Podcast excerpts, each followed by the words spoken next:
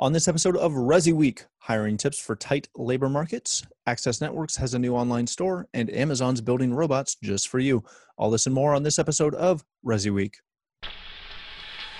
The network for the AV industry. What are you listening to? This, This is AV. This This. this is, AV, Nation. This is AV Nation. This is Resi Week episode 120 Vesta. Support for AV Nation is brought to you by Access Networks and by SDVOE, the platform for networked AV. Welcome to Resi Week. This is your weekly wrap up of all the latest news and stories for the residential AV industry. I'm your host, Matt D. Scott for AVNation.tv. And today I'm pleased to be joined by my longtime friend, Heather Sidorowicz. She is the president of Southtown AV in beautiful Buffalo. How you doing? I am doing swell. How about yourself? I'm doing all right. I'm doing all right. It is Victoria Day here, uh, where we celebrate the Queen. So, yeah, We should be That's drinking tea. Spot tea. I hate tea. It's No? disgusting. Unless it's sweet tea mixed with lemonade to make an Arnold Palmer. That's a good day. Last but not least, we have Todd Mayers. He is the director of emerging technologies at Peerless and one of my favorite people in the industry. How you doing, my friend? All right, man. How's everybody doing today? Doing great. So you notice I just one of my favorite people in the industry, not just at Peerless, the entire industry. Unlike Tim Albright, who thinks you're just really cool at Peerless. Yeah. See, he's not on this, so he can't defend himself. It's great. All right, let's jump into a story that comes to us directly from CE Pro. More great hiring tips in a tight labor market. Uh, join industry forums, pay for referrals, things like this. This comes to us from Jay Basen. Uh, essentially, one of the things he's saying is that as we are seeing an expanding economy and uh, more business coming in, we need to continue to grow our staff. This has always been a big problem uh, in the industry, and it's something that when you ask integrators, it really is usually one of the biggest pain points is finding qualified talent.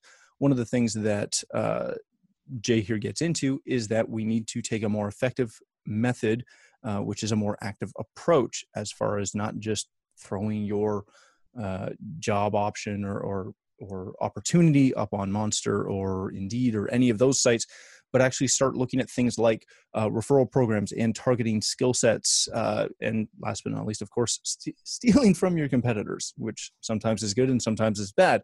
Uh, he also gets into things like hiring interns, build, building a database, and, and using recruiters. Heather, as a as an integrator, this is always a big thing that we as integrators have to deal with. We have staff turnover. We're not usually companies the size of, say, Peerless, uh, that that where Todd comes from.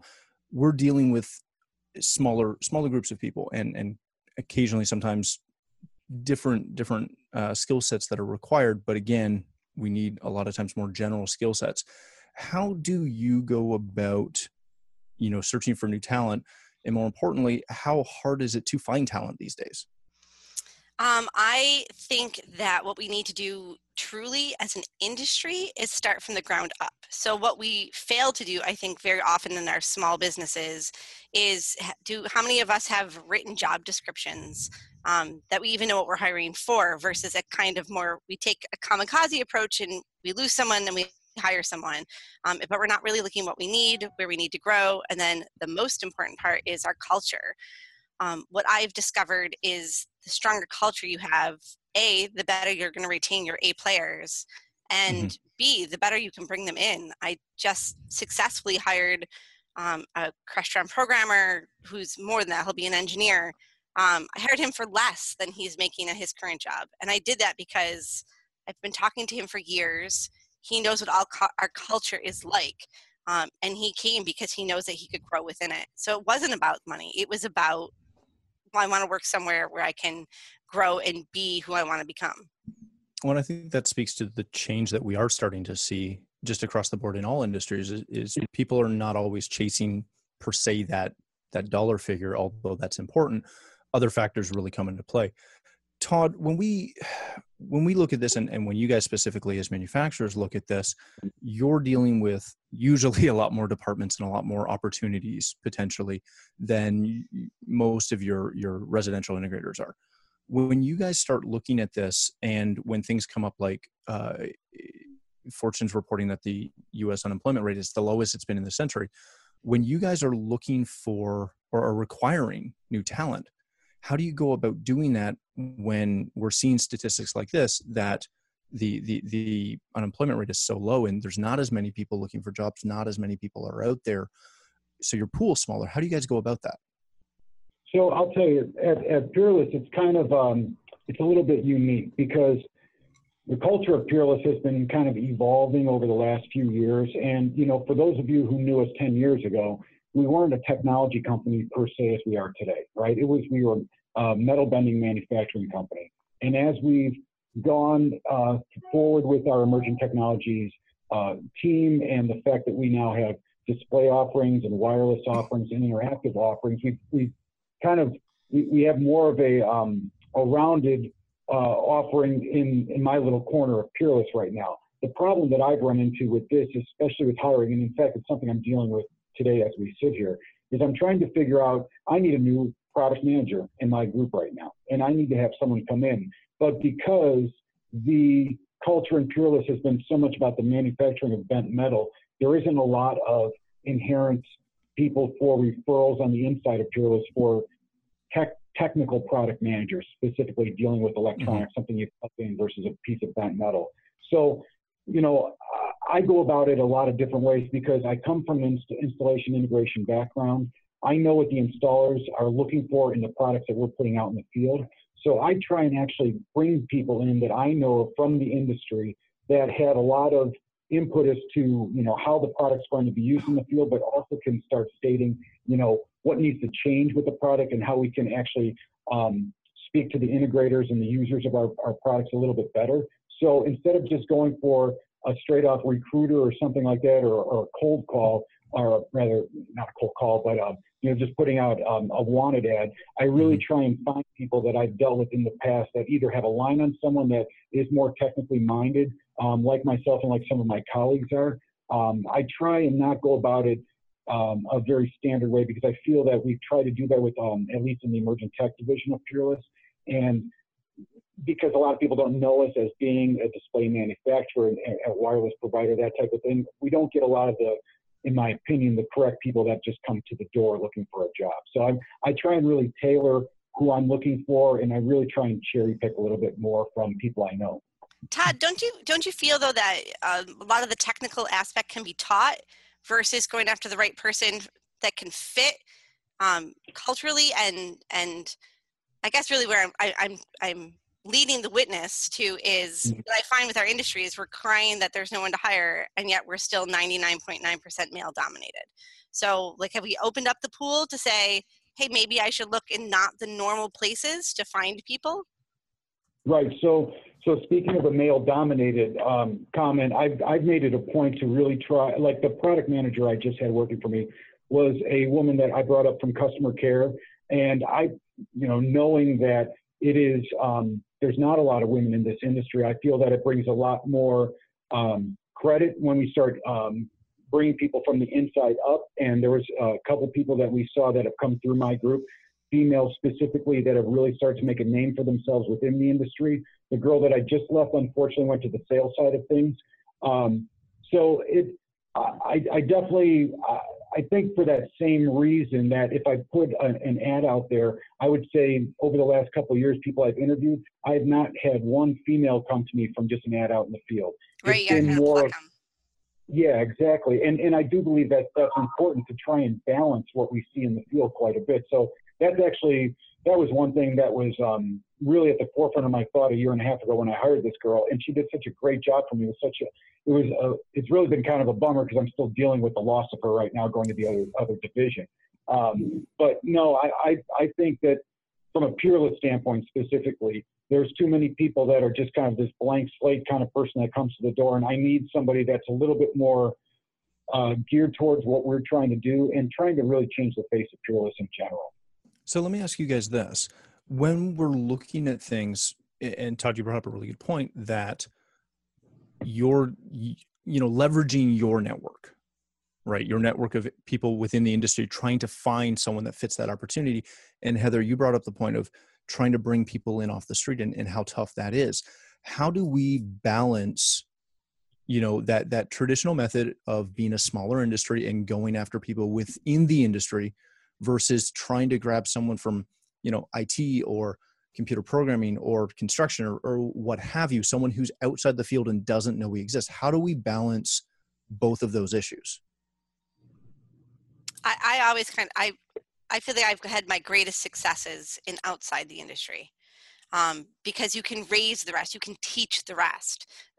I, I find that outside the industry sometimes it's a great place to be because you can see what's what the potential is versus it's really hard to teach a new the old dog new tricks kind of thing um, they have they're set in their ways Mhm. and then there's sometimes a bit of ego that can come along with that so for me i've been i don't know i don't know if it's luck or talent or neither um, but I've, I've always found great success in outside the industry maybe it's just you It could be, could be. All right, let's move on to our next story. This comes to us from Residential Systems. Access, Access Networks has created a new online store for integrators. If you've uh, purchased Access Networks or if you're interested in purchasing them and you are a dealer, you can essentially access their online store called My Access, uh, which is replacing the, the legacy online store that they had. And from there, you're going to be able to purchase essentially all of the products uh, with some pre-configuration and extend it from there. Todd, I wanted to start with you on this. When we start looking at dealer-specific uh, and vendor-specific online purchasing opportunities, I know for for myself and my company, we use your you know online catalog extensively when we're when we're looking for mounts and, and specking systems and, and things such as that. We we leverage that all the time, and I personally usually seem to leverage that at you know 11 o'clock at night 12 o'clock at night um, when i can't just call my supplier whoever that may be whether it's you directly or a distributor when mm-hmm. manufacturers are putting together online stores in addition to just online catalogs when does that become worth the the time and investment to to create that in my opinion, it's when you become, you know, we use this term kind of a lot in these four walls here, but it's when you become that one-stop shop. So, so if I've got, you know, for instance, the division I work with,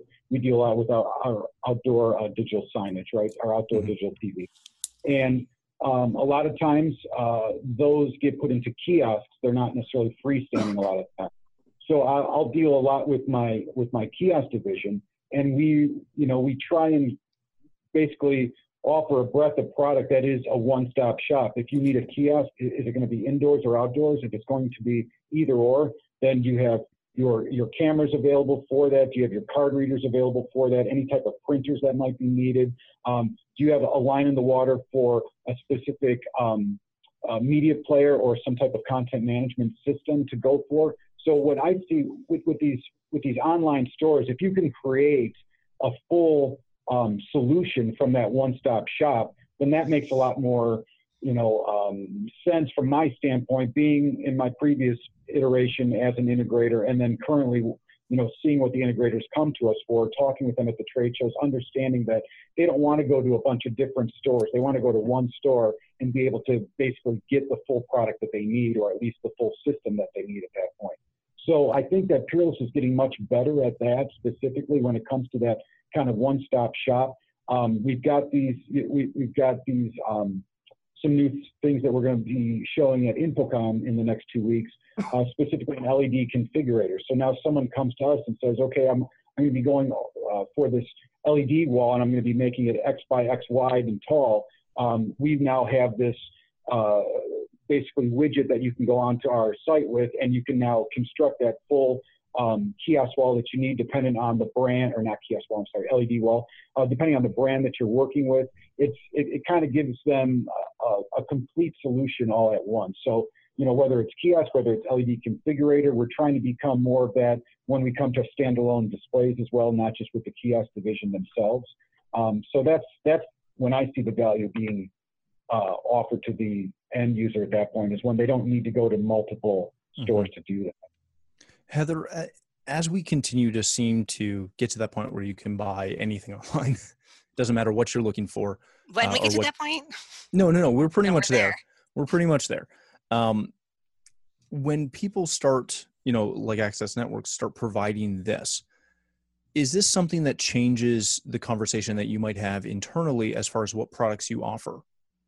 Because they now offer something that allows you to, if it's, you know, eight o'clock your time and, and you're trying to finish a quote for tomorrow and you need a number that you can't call your local distributor or, or manufacturer because their sales office might close at five o'clock. Does that does this change that conversation for you? I don't know if it changes the conversation, but I think ease of ordering is a big play for me. So how how how good does that website work? How fast is it and how easy is it? And the easier it is and the better they're at at saying here's a plot some accessories that you may need or here's what we also recommend i think that's a way for a manufacturer to pull in some additional business. Um, you know crestron does that. It, whether you love them or hate them it's you go there it's you have to go to their website to use it. Um, mm-hmm.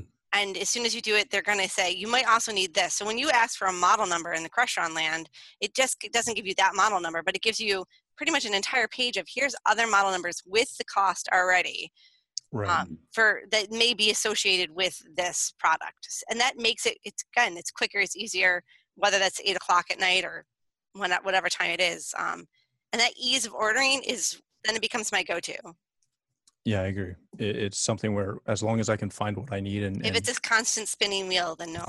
No? No you don't want that? It's a bad you're so picky. Speaking of spinning wheels, and that's not a good transition at all. uh, Bloomberg has uh, reported that Amazon has a top secret plan to build home robots. This came out on the 23rd uh, and was updated just the other day uh, by Mark Gurn- Gurman and Brad Stone. Uh, you know, Amazon has been doing all kinds of crazy things, and it seems recently that they're working on a big bet right now to uh, develop and build robots for the home. They have codenamed this project Vesta after the Roman goddess of hearth, home, and family. It's my favorite part.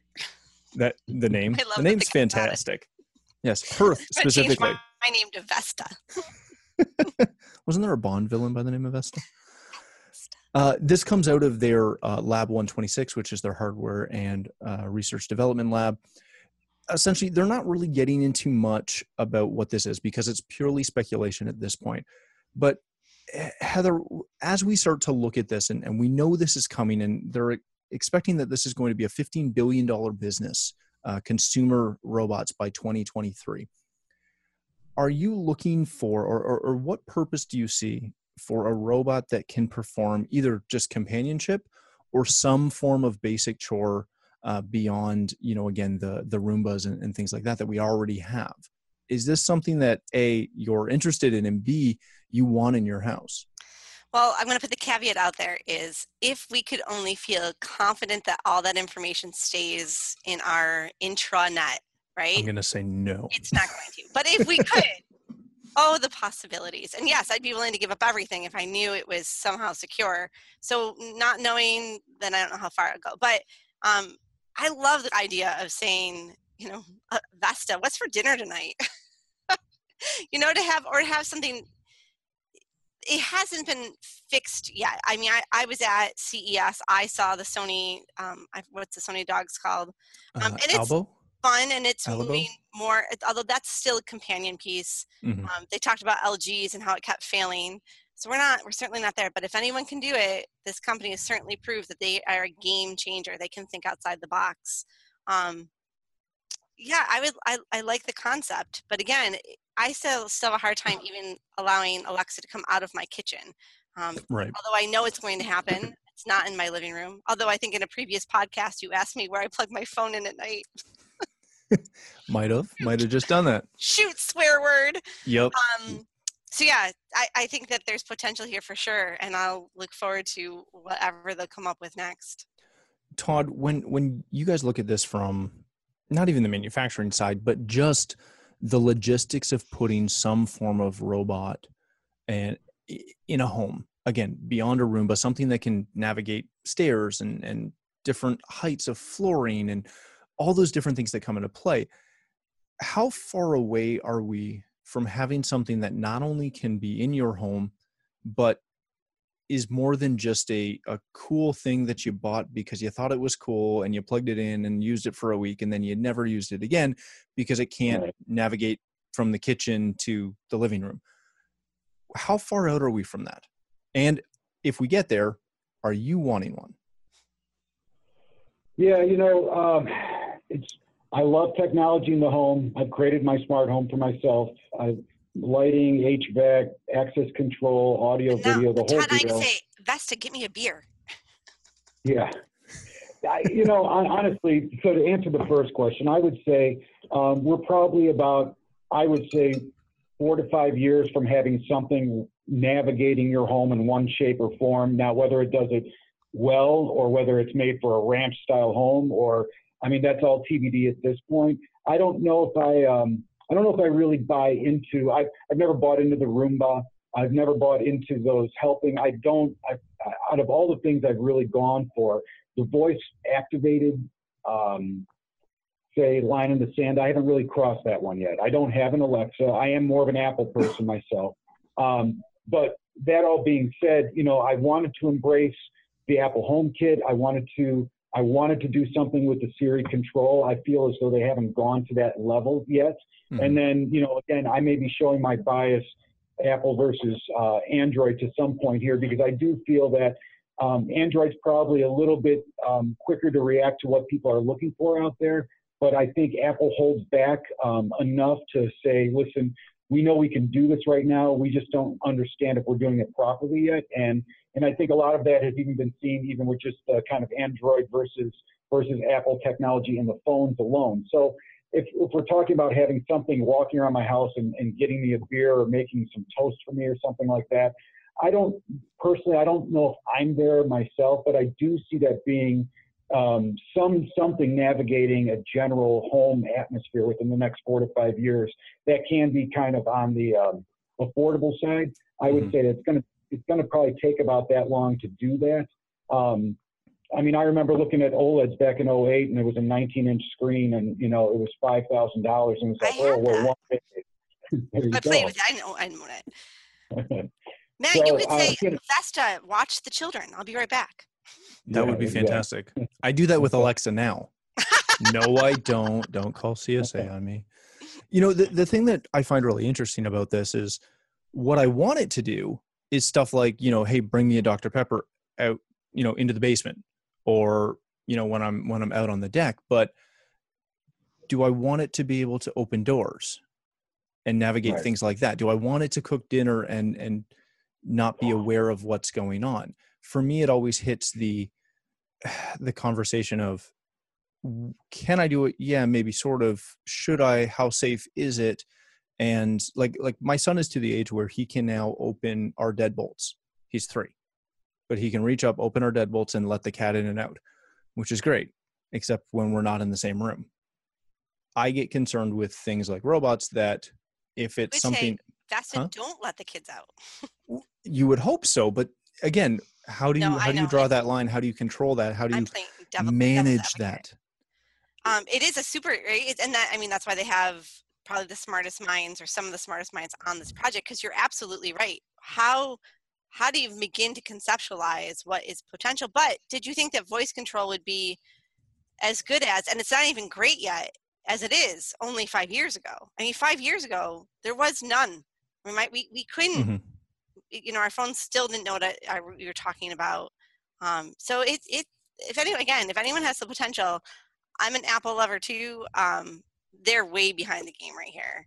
Um, Google has the potential. They've been capturing voice for the longest, and yet it's Amazon who's been coming in with a one-two punch and leading this revolution. Well, first to market too, right? Todd, when when when you see this, do you view this as being Amazon's ball to run with, or do you think someone else can come in and because you know we're going to get there? Absolutely. I, I, mean, they're definitely paving the way. You know, I mean, they're, they're gonna they're gonna do all the heavy lifting, and then people are gonna come by and smooth it over and figure out how to do it better. So, to an extent, yeah, they're absolutely running with it right now. I think that they've, you know, even though I haven't bought into the voice control, they definitely have have that cornered for at least the options that are out there today. Um, so, I, you know, will it get better? Absolutely. Will they be the ones to make it better? you know, maybe, maybe not. All right. Let's leave it there. Uh, although that that does always just make me think of every time we start talking robots. I don't know if any of you saw the Josh AI April Fool's video that went around.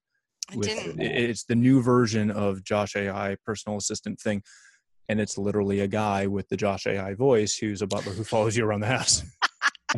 Go pick up the kids. Do, do, do, do. It's fantastic. All right. Thank you again so much for joining us. Heather, if people want to connect with you, where can they do that? Um, find me on Twitter. I'm tech T E C H underscore chi C H I. Um, you know, balance of technology and life. Um, you can Google me and find me all the other fun places too. Excellent. Thanks again. Todd, thanks for joining us. If people want to connect with you, learn more about Peerless, where can they do that? That's absolutely. Uh, Twitter, LinkedIn under Todd Mayers, um, and then certainly uh, through the uh, Peerless AV website, they can contact me as well. So if anybody's got any questions, our products, uh, want to just have a chat, feel free. And if uh, anyone is at, I didn't prep you for this, so it's more fun. Um, if anyone is at InfoComm uh, for the InfoComm show, do you have your booth number on hand? Nope. I do not Awesome. have my booth number on hand. Use the app. Yeah, use the app. Stop Use by. Yeah, Uh, you can. You never can miss the Peerless booth. They're they're usually The quite right large. Samsung will be all by the big boys. Perfect. Uh, I know I will stop by. So if you haven't checked out Peerless recently, check them out as well. Uh, thanks again for joining us. Uh, for myself, if you'd like to follow me, you can find me at Matt D. Scott on Twitter and every other social platform. But more importantly, please stop by avnation.tv. You'll find this show as well as a wide variety of all of our other shows with all the verticals that we cover. When you visit the website, please take a moment to check out our underwriters. We are extremely thankful for their support and ask that you support them as well. Thanks again for watching. That's all the time we have for this episode of Resi Week.